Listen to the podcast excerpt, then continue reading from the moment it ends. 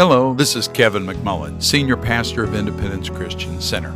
Thanks for joining us as we break the bread of life today. Our prayer is that your faith in our Lord Jesus Christ is strengthened by this word.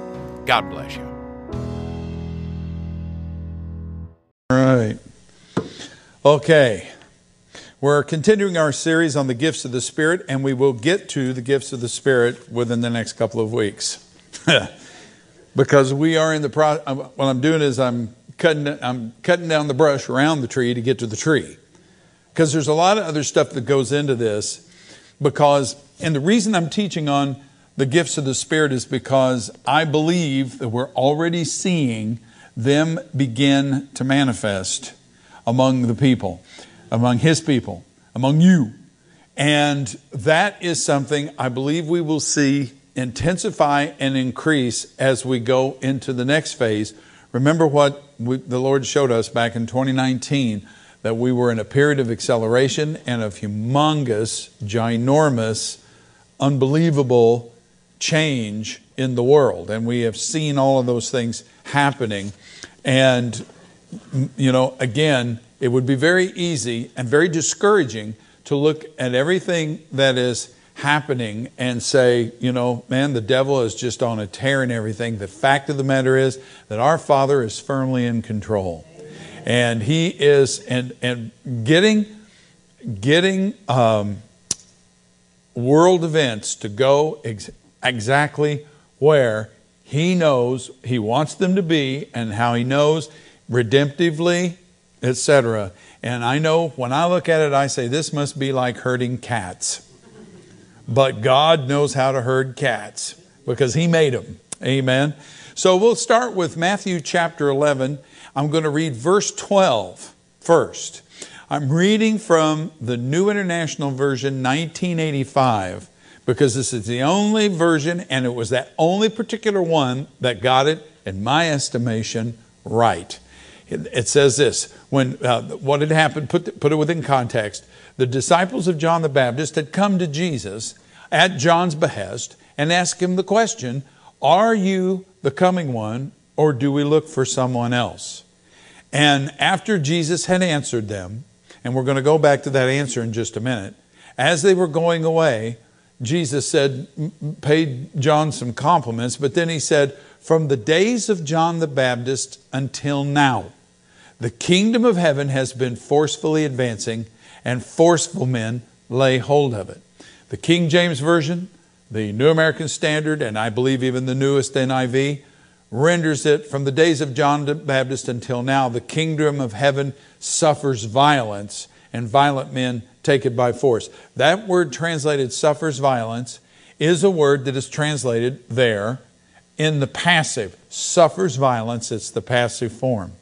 But if you translate it as the middle form, which is which is spelled exactly the same way.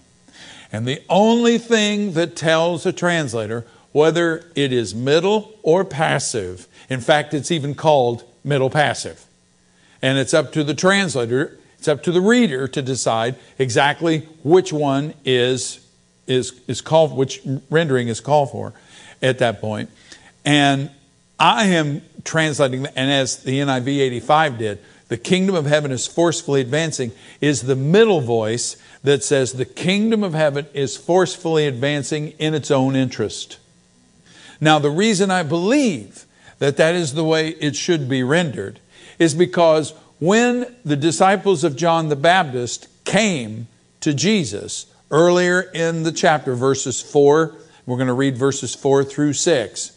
Jesus replied, verse 4, Go back and report to John what you hear and see.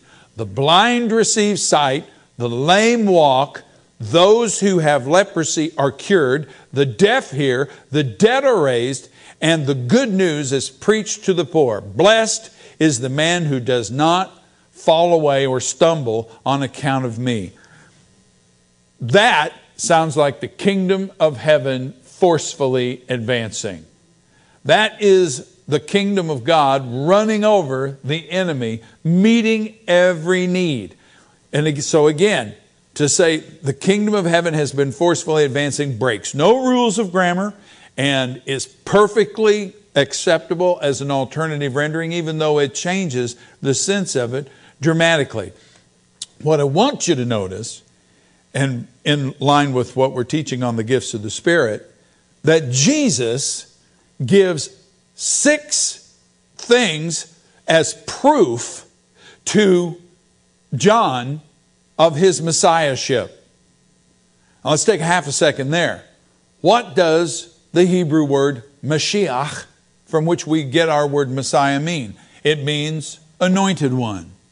What does the word Christos, from which we get the word Christ, it is the Greek translation of Mashiach, and it means, duh, anointed one.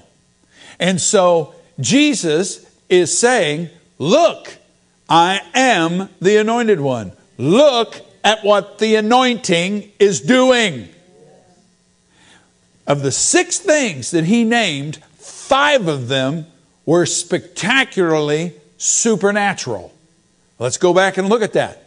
The blind receive sight, the lame walk, those who have leprosy are cured. Now, do not take an enlightenment view and read this as metaphor. In other words, the blind receive sight. People who were ignorant are receiving insight.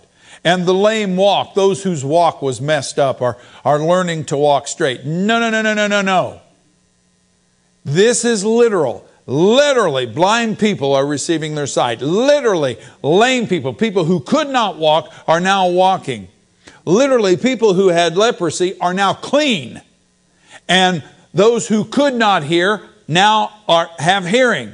And the dead are raised. One of the worst things you can do to your faith is interpret those things to do away with the supernatural.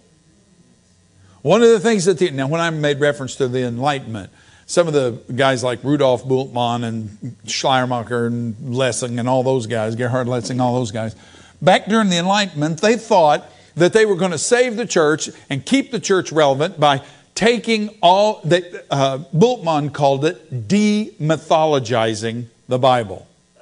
He said, Old Testament, I mean, the New Testament and Old Testament writers wrote of miracles that didn't actually happen. Jesus didn't really walk on the water, but it is a story, it is a myth uh, that, that portrays a principle. And that's the way you would say, well, the blind receive sight. Well, that doesn't mean that they actually receive, you know, literal sight. It, it, it means that, you know, they gained insight and people who were ignorant and everything, and like, oh, I see the light, you know, kind of thing.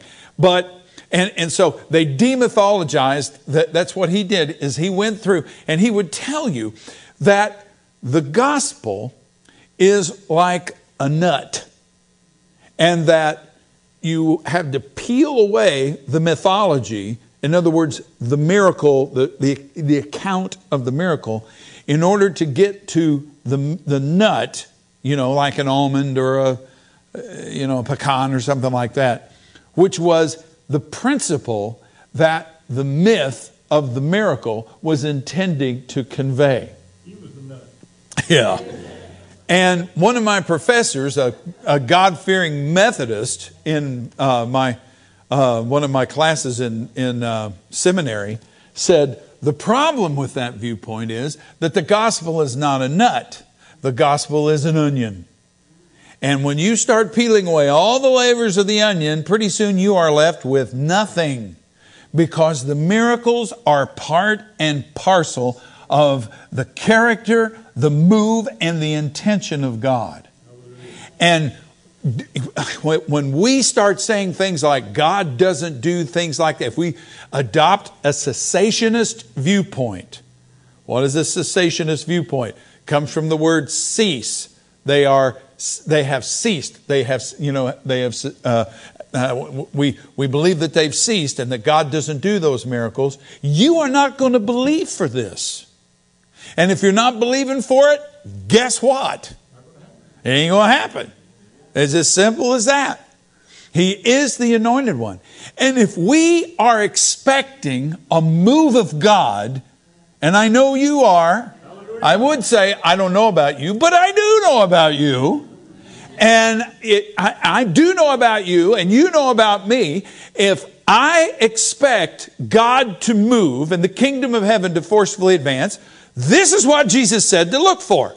The blind receive sight, the lame walk, those who have leprosy are cured, the deaf hear, the dead are raised, and the good news is preached to the poor. We can look for at least that much, and I think those are just a small representative sampling of the numerous things, the multitude of things that God really desires to do. We could stop right there and dance all the way home. The fact of the matter is, need, now hear me, need is not enough. There is no shortage of true, legitimate, heart-rending needs out there. When I see the stuff that's going on in Sri Lanka and other places where people cannot feed their children, folks, that'll just rip your heart right out of you. And don't tell me God doesn't see that because He does. The curse and sin brought that to the earth. The world is in pathetic shape and it's becoming more pathetic by the minute. People are suffering. That suffering is intensifying and it's spreading. And don't think it can't come to the United States because it's already here. God, although we'll just change the definitions and that way nobody uh, will, will, will notice, right? God is not insensitive to this, these needs. God has, um, uh, has miraculous provision for everything, but He moves by faith. Only faith guarantees. Think about the Pool of Bethesda. When Jesus came there, it says there were a multitude of blind and lame people, people with all manner of, you know, blood diseases and everything under the sun going on there, waiting for a stirring of the waters. And John's gospel has a, has a, a, a variant that they've included that they say, well, this was these weren't in the original, the earliest manuscripts. No, but there was enough of the story in there that that explains what they were doing there. That an angel at certain times would come down and stir the water, and whoever got into the water first was healed of whatever his disease was. And there was all these people there lying around. It says a multitude. Now, you and I probably think of a multitude in a little different way than perhaps they would then. A multitude to them probably was 40 or 50 people. And there might be 40, and if you understand, if you've ever seen uh, the pool of Bethesda the way it was, was designed, there was plenty of room there. And Jesus walks up to this one guy and says, Would you be made whole? And he offers excuses. And this guy had no faith at all, and yet God, through either the working of miracles, and I think it was the working of miracles, it could have been the gifts of healings, but I think it was the working of miracles, judging by the text. He said, Take up your pallet and go home. And the man was instantly healed. That is a miraculous manifestation of the Holy Spirit, even upon someone who is not believing, as a sign, as a wonder as a signal sign, S I G N A L signal to those around that God is in the room and they can believe. There is no record of anyone else being healed. Have you ever thought about that? Now, that doesn't mean no one else was. It could be that several people saw what happened and said, Jesus, over here. But the Bible doesn't say that. We have to believe God. We must be, you know, last night in our men's fellowship, we had a wonderful, uh, Carl brought us a really good teaching from the, from the, from the book. And one of the, the, the whole thing, you know, uh, it talked about Balaam and all of the, you know, stuff like, and, and, uh, you know, when you read the story of Balaam, it's like, what in the world's going on with this? And the author explained that Balaam's heart was wrong.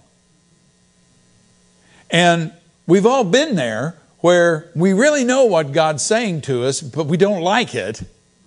And we really want something else. And so we try to do some sort of faithful workaround. There is no such thing. That's Pharisaism, where you do a workaround and you can claim righteousness in the middle of it, but the fact is, you know that you knew that you knew that you knew that you knew. Man, I'm telling you, our walk with God comes down to our individual relationship with Him. And in Zechariah 4, 17, 14, 17, I want you to think about this. Take this and apply it to our current subject. And this is about the, the, the, the, the millennium.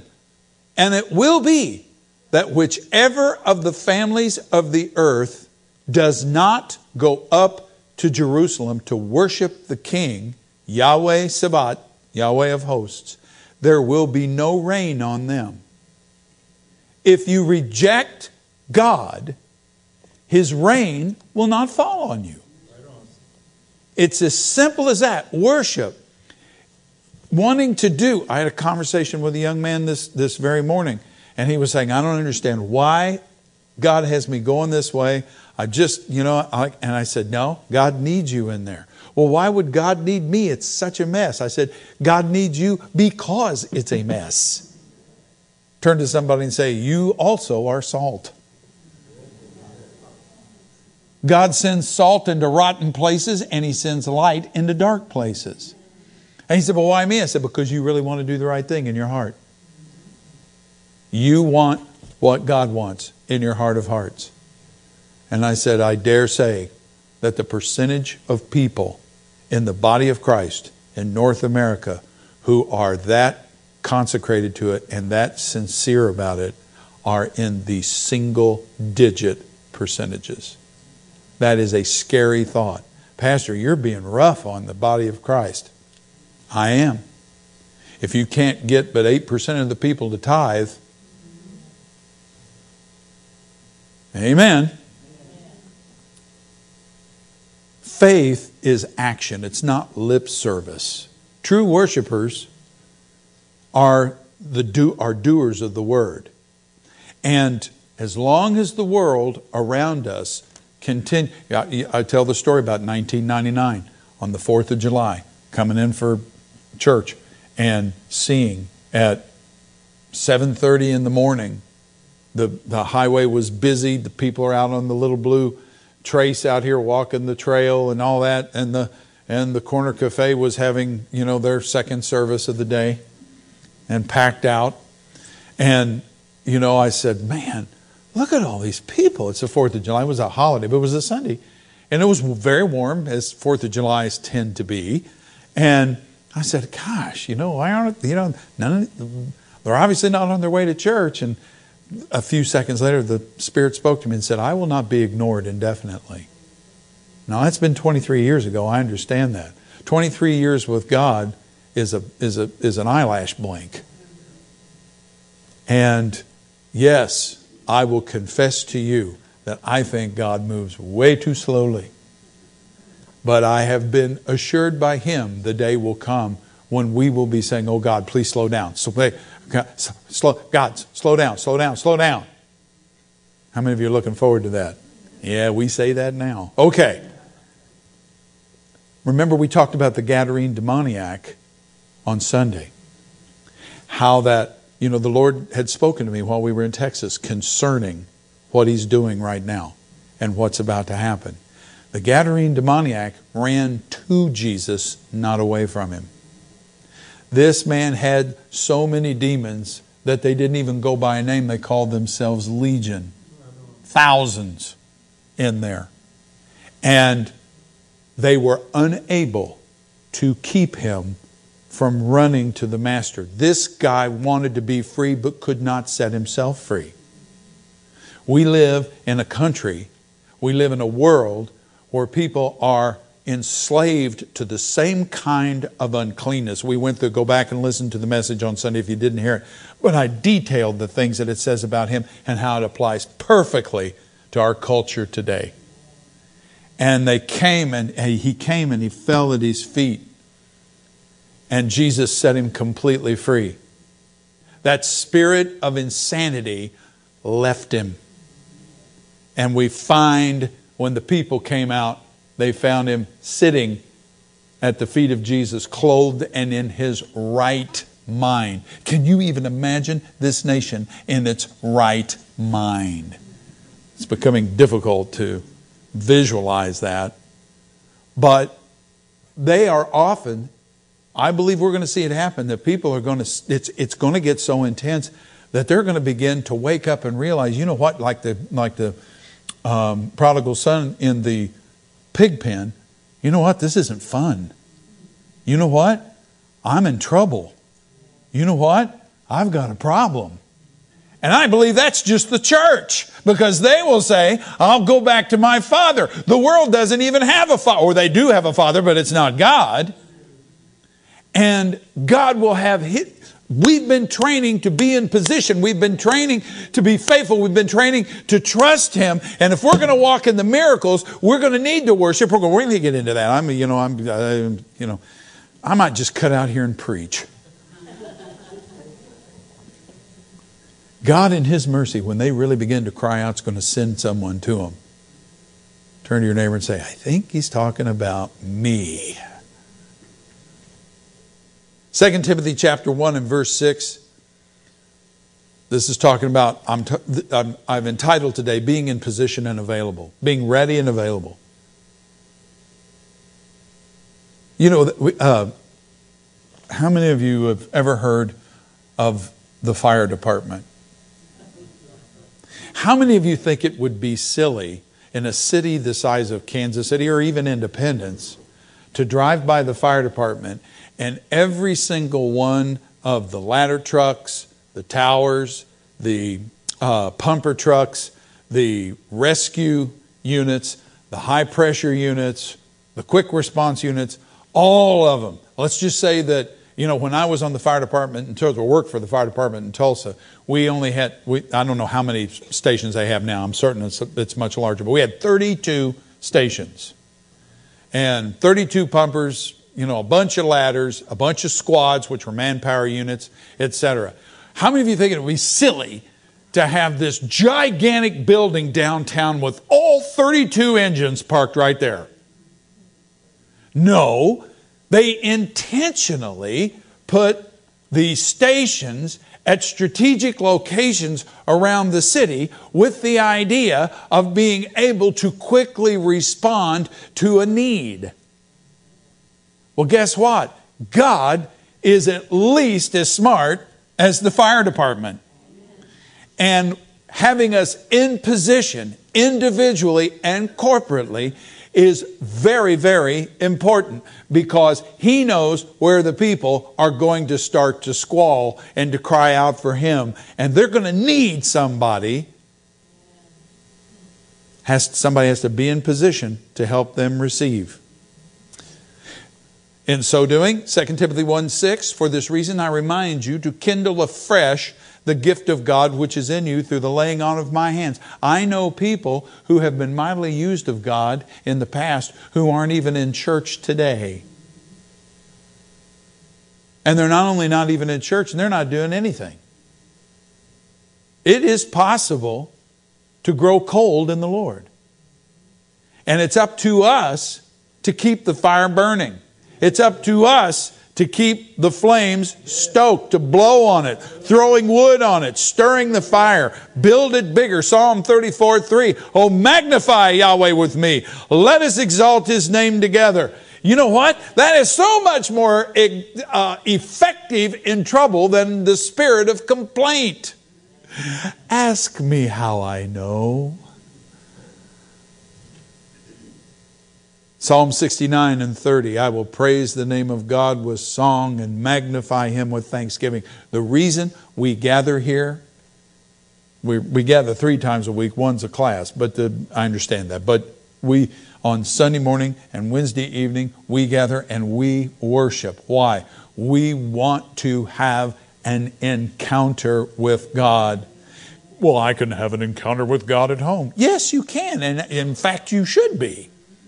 But there is a special promise of Jesus, of a special presence when we come together. And what does he say? Oh, magnify Yahweh with me. Well, and then uh, that was Psalm 34 3, 69 30. I will praise the name of God and magnify him. What do you do when you make some when you magnify something? you make it bigger. When I was a kid, you could take a magnifying glass and make the ant bigger. And if it was daytime, then you could fry him. I'm just being transparent there. Um, and so when you magnify God, the challenges get smaller. How many of you follow me? Singing praise and thankful to Him and thankfulness bring His presence and His power. I remember the story, I can't remember, was it Lillian B. Owens? I can't remember who it was, talking about a missionary to Panama back when smallpox, they still didn't have a vaccination for smallpox. And she was in the hospital, if you want to call it that, with smallpox, and it wasn't looking good. Smallpox killed people, it didn't just leave marks on them. And she was praying and asking God to heal her, and she saw in the spirit, God showed her a, showed her a balance scales. And in the one side, heavy, were requests. And in the other side, very lightly loaded, was praises. And she took that to, to, to mean that as she continued to praise him, that it would even, and so she praised him for two straight days, just giving him glory, just giving him praise. Hallelujah. And she was healed of every single pock. It was all gone, didn't even leave any scars.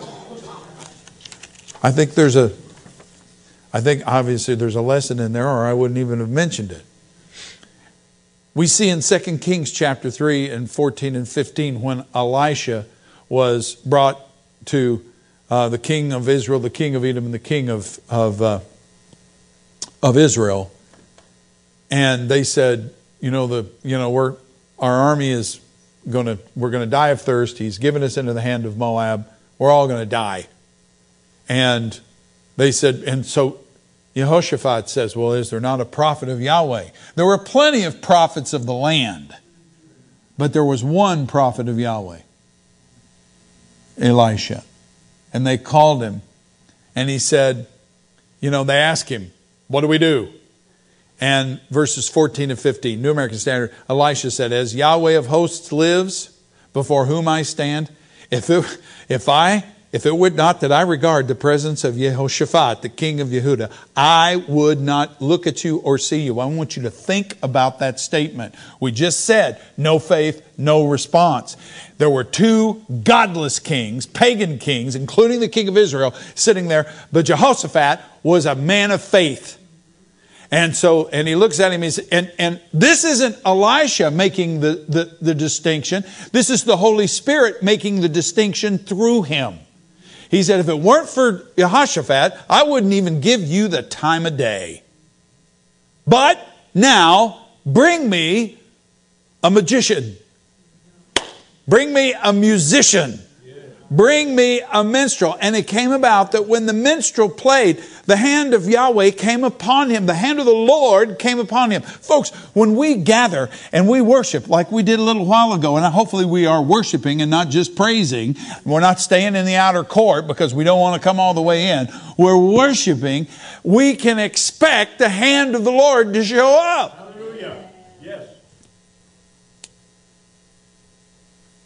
Second Chronicles 20 and 20, when the entire world, it seemed like, came out against Judah.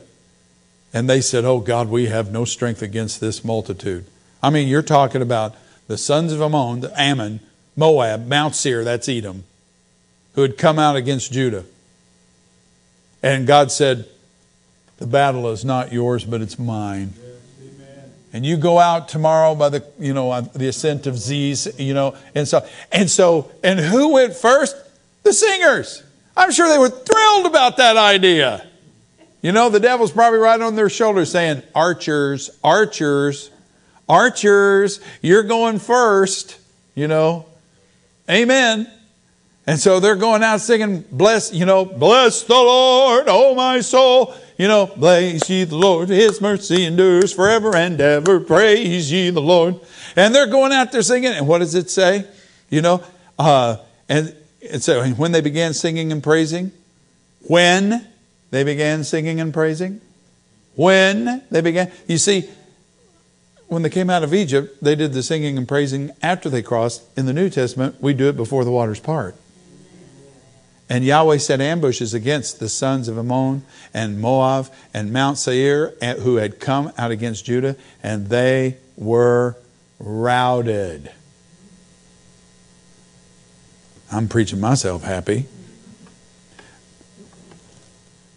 But the power, you know, one of the things that the enemy wishes to do, and here's and he has been hyper successful at this, is to try to convince the church that the way we live our lives, and make no mistake, I am not about works righteousness. I don't believe you can make God love you any more or any less than he does.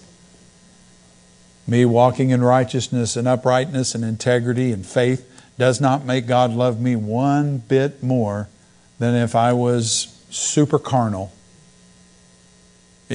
or even a sinner for that matter. But I can tell you what it does do is it causes him to be more pleased with me and puts me in position to be used by him. Uh, it says in Matthew 24 12, Jesus said, Because lawlessness is increased, most people's love will become cold. If we begin to walk in that hyper grace thing that's out there, what do we do? We become self centered.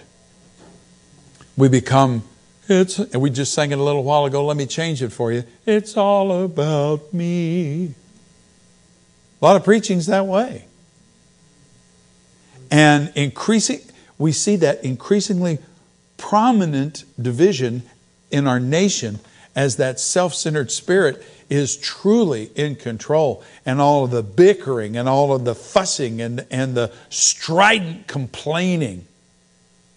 And James 3 13 through 18, listen to this. Who among you is wise and understanding? Let him show his good, by his good behavior, his deeds of gentleness in wisdom.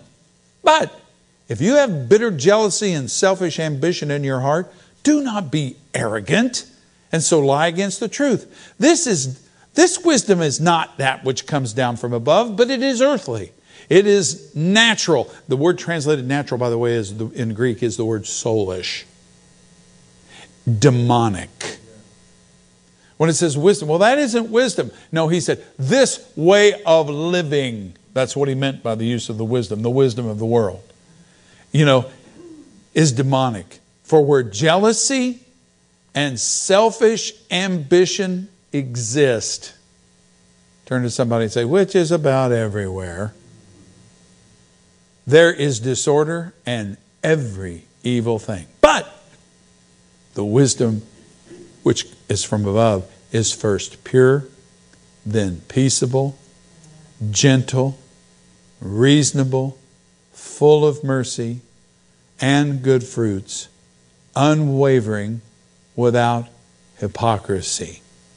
And the seed whose fruit is righteousness is sown in peace by those who make peace. Look at the contrast between lawlessness right there and love.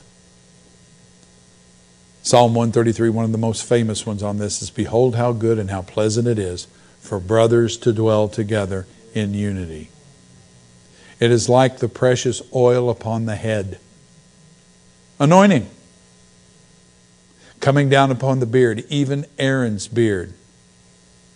Why is he talking about the beard? Because it symbolizes maturity.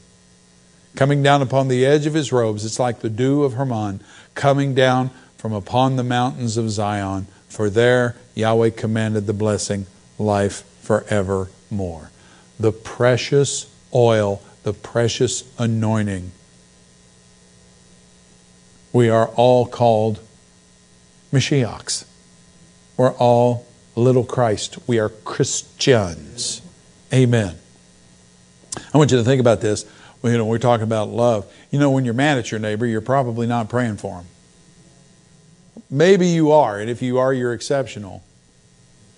And when you when they've done something to injure you, and you know, poisoned your dog or stole your car or, you know, taking your wife, then you need to play that country and western music backwards and get all those things back. No. And you say, Let me pray for you. That is an unusual response you don't hear much today. Mark chapter 1, verses 40 through 42. And a leper came to Jesus, beseeching him and falling on his knees before him and saying, If you are willing, you can make me clean. Moved with compassion. Moved with what? Compassion. Jesus stretched out his hand and touched him and said, I am willing, be cleansed. Immediately, the leprosy left him and he was cleansed. What a difference it is to wake up in the morning and go out into the world saying, Lord, show me somebody I can help. Show me somebody I can bless.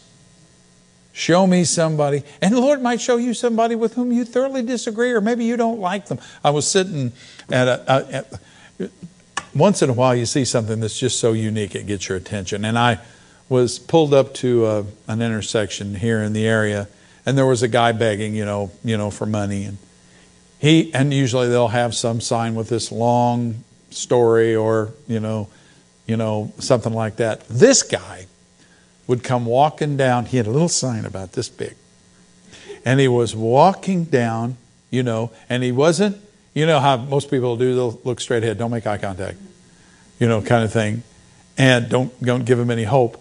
And this guy was holding this little sign, and I looked and I saw that sign. You know what it said on it? 25 cents. It said 25 cents. I thought, now, he's, wow! And there was just something about that that got my attention. So I, I thought, well, uh, do I have any change? And I reached in my pocket, and there was probably 75 cents worth of change in my pocket. I rolled down my window. I said, That is a unique approach, brother. He goes, Thank you. And I gave him, now, there was like four or five cars. Well, hear me. There's like four or five of us sitting there. I think we were getting off the interstate over here. I'm pretty sure that was where it was. And there's a bunch of cars behind me, and there's two cars in front of me. Well, the two cars in front of me, he walked, cruised right past them and nothing. And I saw that, and I went, you know what? You know, do I have any? I do. And so I rolled down my window, he comes walking over, I drop, and then I watched in the rearview mirror because this is Independence and the lights are horrible. And I watched in the rearview mirror as the people after me, one after another, did something for me. They saw me do it, and they followed. Won't that be awesome when the world is following us as we follow Jesus? Amen. And it only cost me 75 cents. I mean, come on. One time there was a guy over here at Kwik Trip just sitting. He had his, he was out in the parking lot and he had his phone plugged into one of the little plugs that's in one of the light standards there, and everything. And Liam was with me, and I I walked around, and you know I just had a tickle. You know you you got to learn to pay attention. We're going to talk about that because with the gifts of the Spirit, sometimes it's like it. You know, particularly with the gift of faith, it can be very very clear but sometimes, particularly in a word of knowledge or something of that, it can be so slight that if you aren't, if your heart isn't tender, if you're not really listening, you can miss it. You really can. And sometimes I have had some of the coolest stuff happen based on it just felt like a hunch, you know.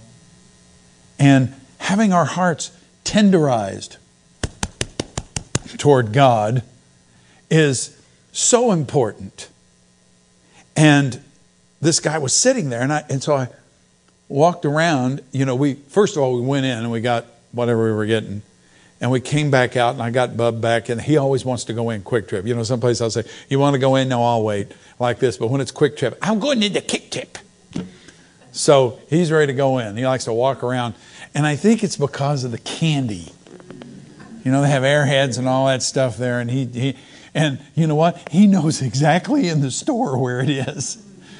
And uh, Kwik Trip was very smart when they built all their same generation stores with everything in the same place. All the little kids run in and know exactly where to go. And so we went and got whatever it is we were getting, and we came out, and I was strapping him in, and I said, Just a minute, buddy. like that. And I had, while I was in the, the, the store, I'd pulled a bill out of my wallet. And I walked up to the guy and I said, um, Hey man, have you been eating regularly? And he said, It's not too bad. And I said, Well, here, let me buy you, let me buy your lunch. He said, Well, thank you. He didn't even ask for anything. He wasn't sitting there asking for anything. And then I didn't anymore and turn and start to walk away. But apparently somebody else had seen me do that. And this young woman, probably, I'm going to say she was 21 or 22, comes walking up and hands him some money and said, God bless you. Everybody say amen. We're called to lead. I'm telling you. All right. Um, you know, when he, he Jesus is looking at this leper, and if you understand leprosy, and it says, you know, one of the Gospels, I believe it says he was full of leprosy, um, meaning that he was in an advanced case. It stinks. It has a stench, the rotting flesh. It is grotesque to the to sight. This guy was pushing it, pushing the boundary by walking up to a rabbi and even talking to him, getting close, because they were required by the law to walk and put their hand over their lip and cry out, unclean, unclean, unclean, so that people wouldn't get near to them.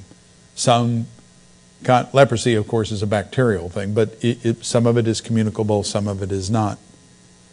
But Jesus being moved with compassion, and, and uh, Jesus being moved, moved with compassion, Jesus stretched out his hand and touched him and said, I am willing be cleansed. And immediately his leprosy left him. One of the things you can't see in this is the, the Greek word that it was a participle. And the word splanchnizomai, literally, and it's, it's very inelegantly translated compassion. Splanchnizomai is obviously uh, uh, often translated in the, New, in the King James Version. Uh, bowels because it literally means to have a gut reaction. And remember what Jesus said out of his, you know, he who believes in me, out of his what? Innermost being, his koilia, shall flow rivers of living water. Jesus was moved in his spirit that's the Holy Spirit moving upon him. That is the compassion of the Father. It isn't pity. Pity will say, Oh, that's horrible, and do nothing. Empathy will say, Brother, I feel your pain. But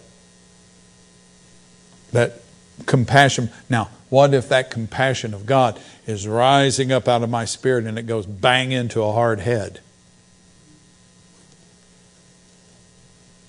Opinionated, judgmental, Ew. Matthew chapter 9, verse 10. Then it happened as Jesus was reclining at the table in the house, behold, many tax collectors and sinners were dining with Jesus and his disciples. And when the Pharisees saw this, they said to his disciples, What is your why is your teacher eating with the tax collectors and sinners? But when Jesus heard it, he said, well, it's not those who are healthy who need a physician, but those who are sick. Go and learn what this means. I desire compassion. There is that word. And not sacrifice. I didn't come to call the righteous. Mercy, triumphing over judgment, to quote James, which is real tough to remember nowadays. I mean, as we get, I mean, we're entering election season, and you turn on the TV, and the attack ads are just, blah. You know, I had, I was having my tires rotated today, and I was a little over 30 minutes sitting in the waiting room, and they had the TV on there, and I actually went into the restroom just to get away from it for a for a couple of minutes. I said, man, I wish I didn't have it, you know, like this. And, it, and the funny thing of it is, they have one candidate pounding on another candidate for a solid minute, and in the next minute, the other candidate's pounding back on that candidate. Jesus speaks of genuine concern for others, not just the socially nice. I'll be praying for you. Miracles occur through obedient vessels, vessels of honor. God always, as we'll see, or well, pretty much always requires an act of faith on the part of that vessel, even the working of miracles in manifestation. The recipient of the manifestation or of the gift may not be in faith. The man at the pool of Bethesda is a perfect example. But the vessel must be. The one through whom God is flowing must be. 2 Timothy chapter 2 and verse 22, 2, 20 through 22. Now in a large house there are not only gold and silver vessels, but also vessels of wood and earthenware, some to honor and some to dishonor.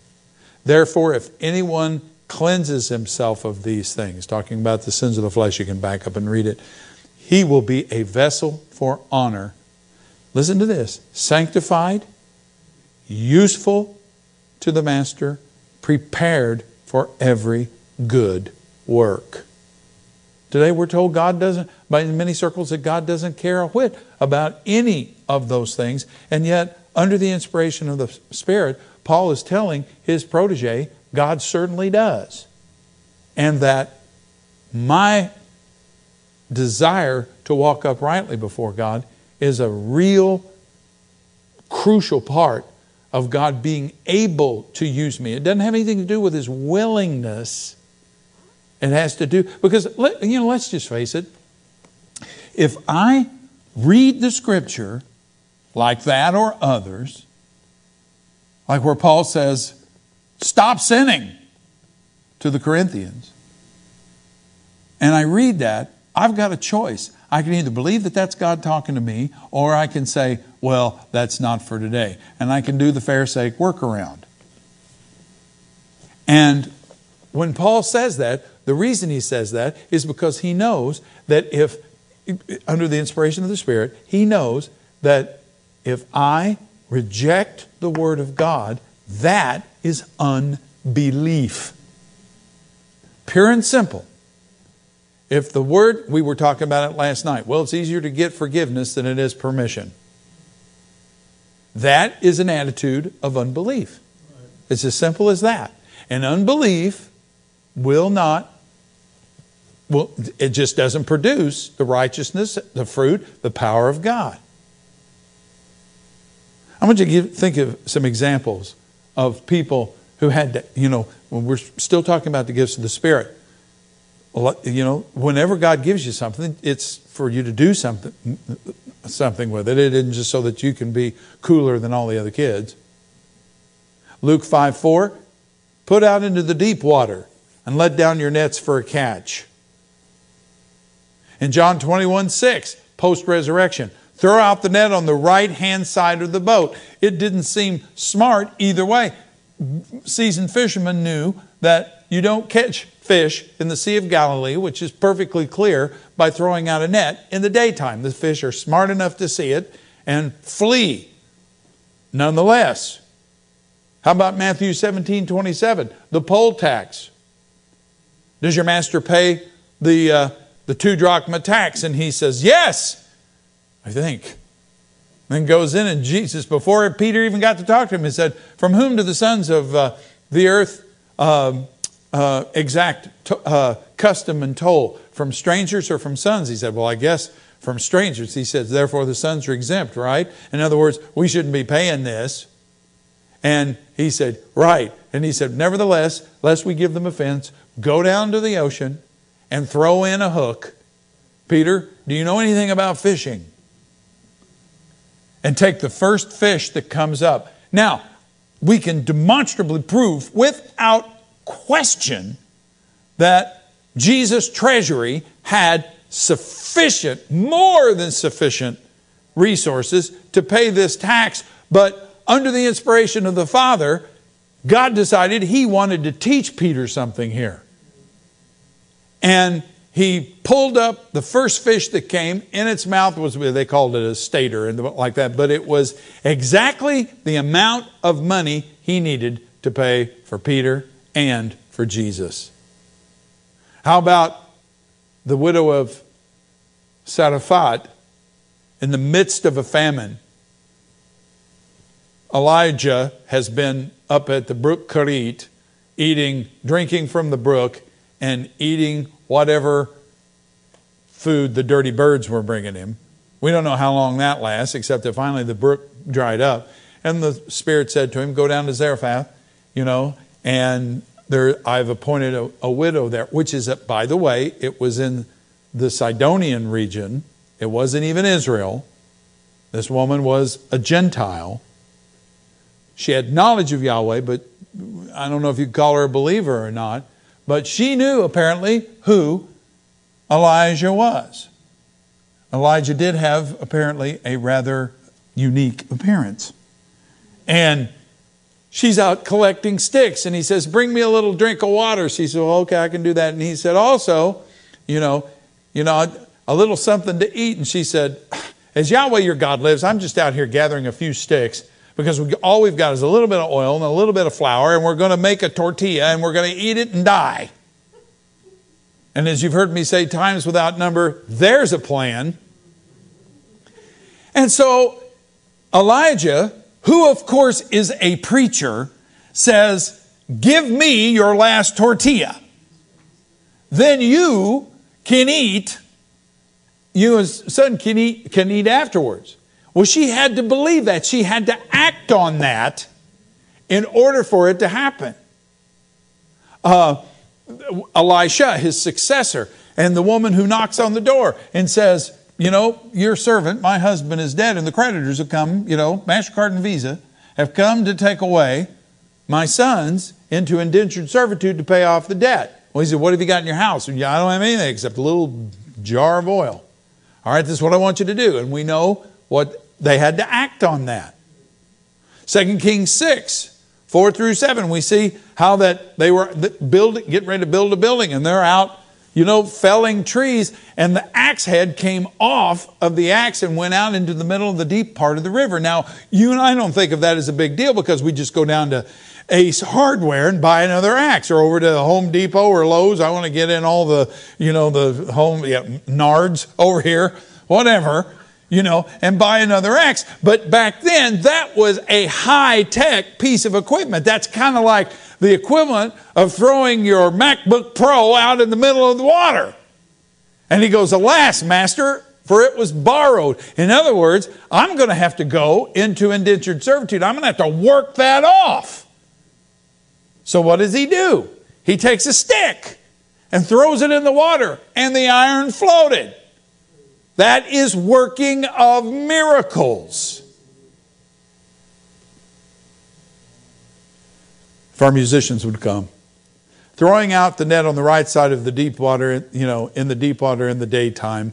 You, you, you know, if you're, if you're fishing over here in Truman or Blue Springs or Lake of the Ozarks or Smithville or wherever it is you go, don't expect to just go out in your boat and throw the net over the right hand side and get up a boat sinking, net breaking load of fish because it was a miracle. Everybody say amen. You can go out here into Blue Springs Lake. Don't just throw in a stick and expect all the stuff to come up.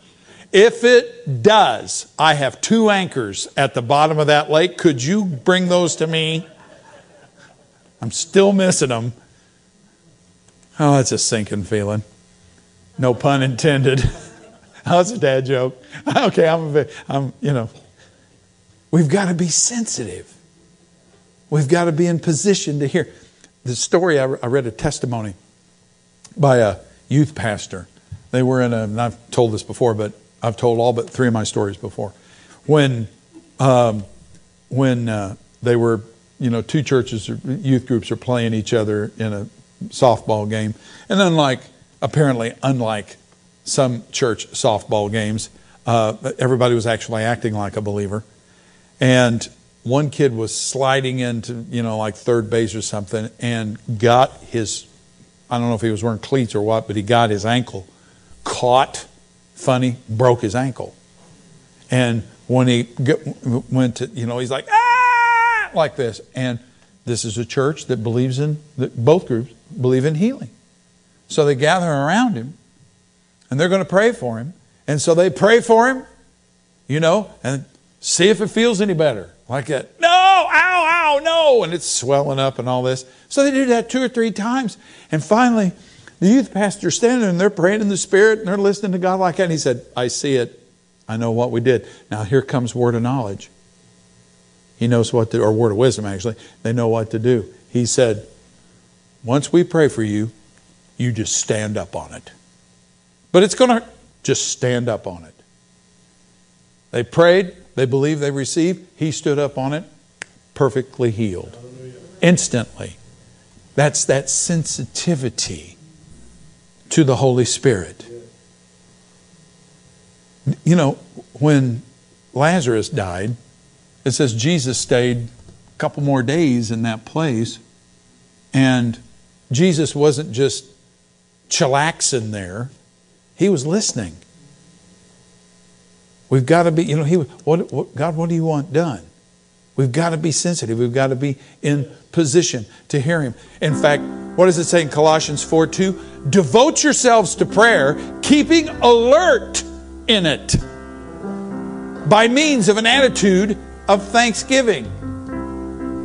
Complaint does not make me alert to what the Spirit is doing. Thankfulness does.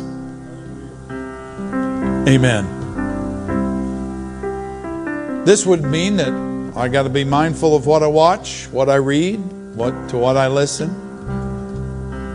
What does Paul say in Ephesians 4 30 and 31? Do not grieve the Holy Spirit of God by whom you were sealed for the day of redemption. Wow.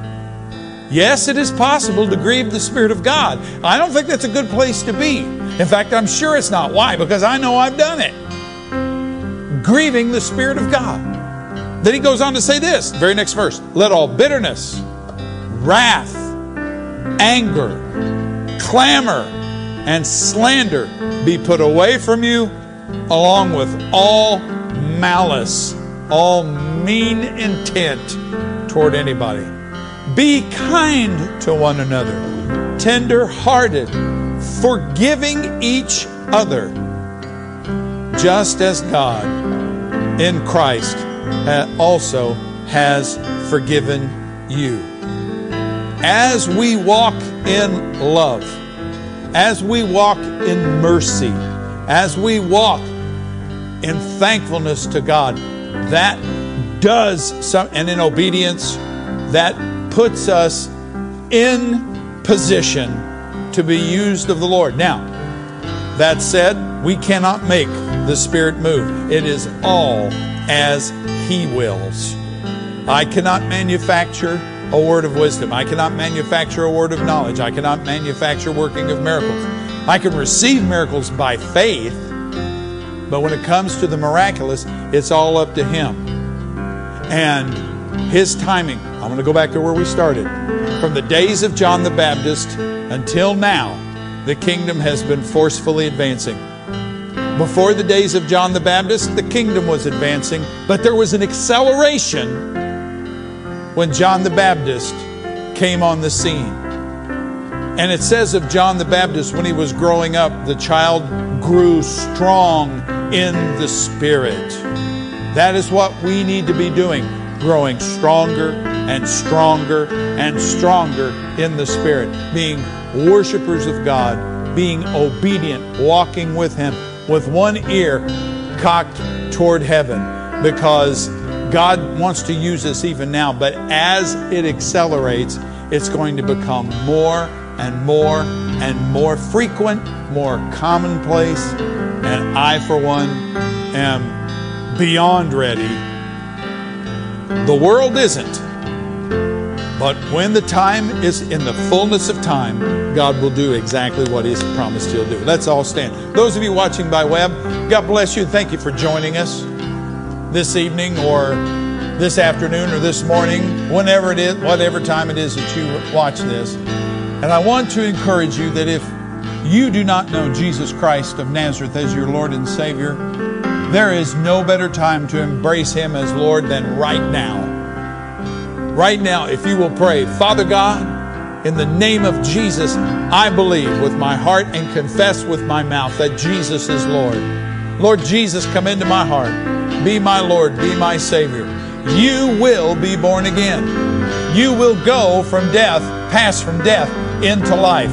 You will move from underneath the enemy's boot into the kingdom of God's beloved Son. And God will welcome you with open arms because He says, All who come to me, I will in no wise cast out. That demoniac was infamous throughout. The one to whom I referred out of Luke 8 earlier, that demoniac was famous. He was naked when he ran up to Jesus. He would cut himself. He would howl. He would he would attack people. He he he he what a horrible and all of that was sexual uncleanness and things that got him in that shape as the enemy just moved in and took over more and more and more of his personality. And yet the Father accepted him. Jesus accepted him and set him free with a word. Praise God. God will not cast you out. Believer, if you're a Christian and you are not full on involved in church, in ministry, and in serving the Lord with all of your heart, all of your mind, all of your soul, and all of your strength, this is the time. This is the time. I'm, I'm certain in the days to come, our Father is going to motivate lukewarm Christians. And I'm not saying you're lukewarm. I'm just saying, now's the time to get in, all in, not nibbling around the edges, not stirring it with our finger, but being full on for God. Amen. Great things are ahead. Praise God. We hope this message has been a great blessing to you and has helped build your faith in Jesus. We encourage you to visit our app, Independence Christian Center on your cell phone, available from the Apple App Store or Android, Google Play. You can also find us on Apple TV, Roku, Amazon, YouTube, and Facebook, again under Independence Christian Center, or at our website, iccfamily, all one iccfamily.org. Our heart's desire here is to labor with the Lord in building His body. Until next time, may God's very best be yours.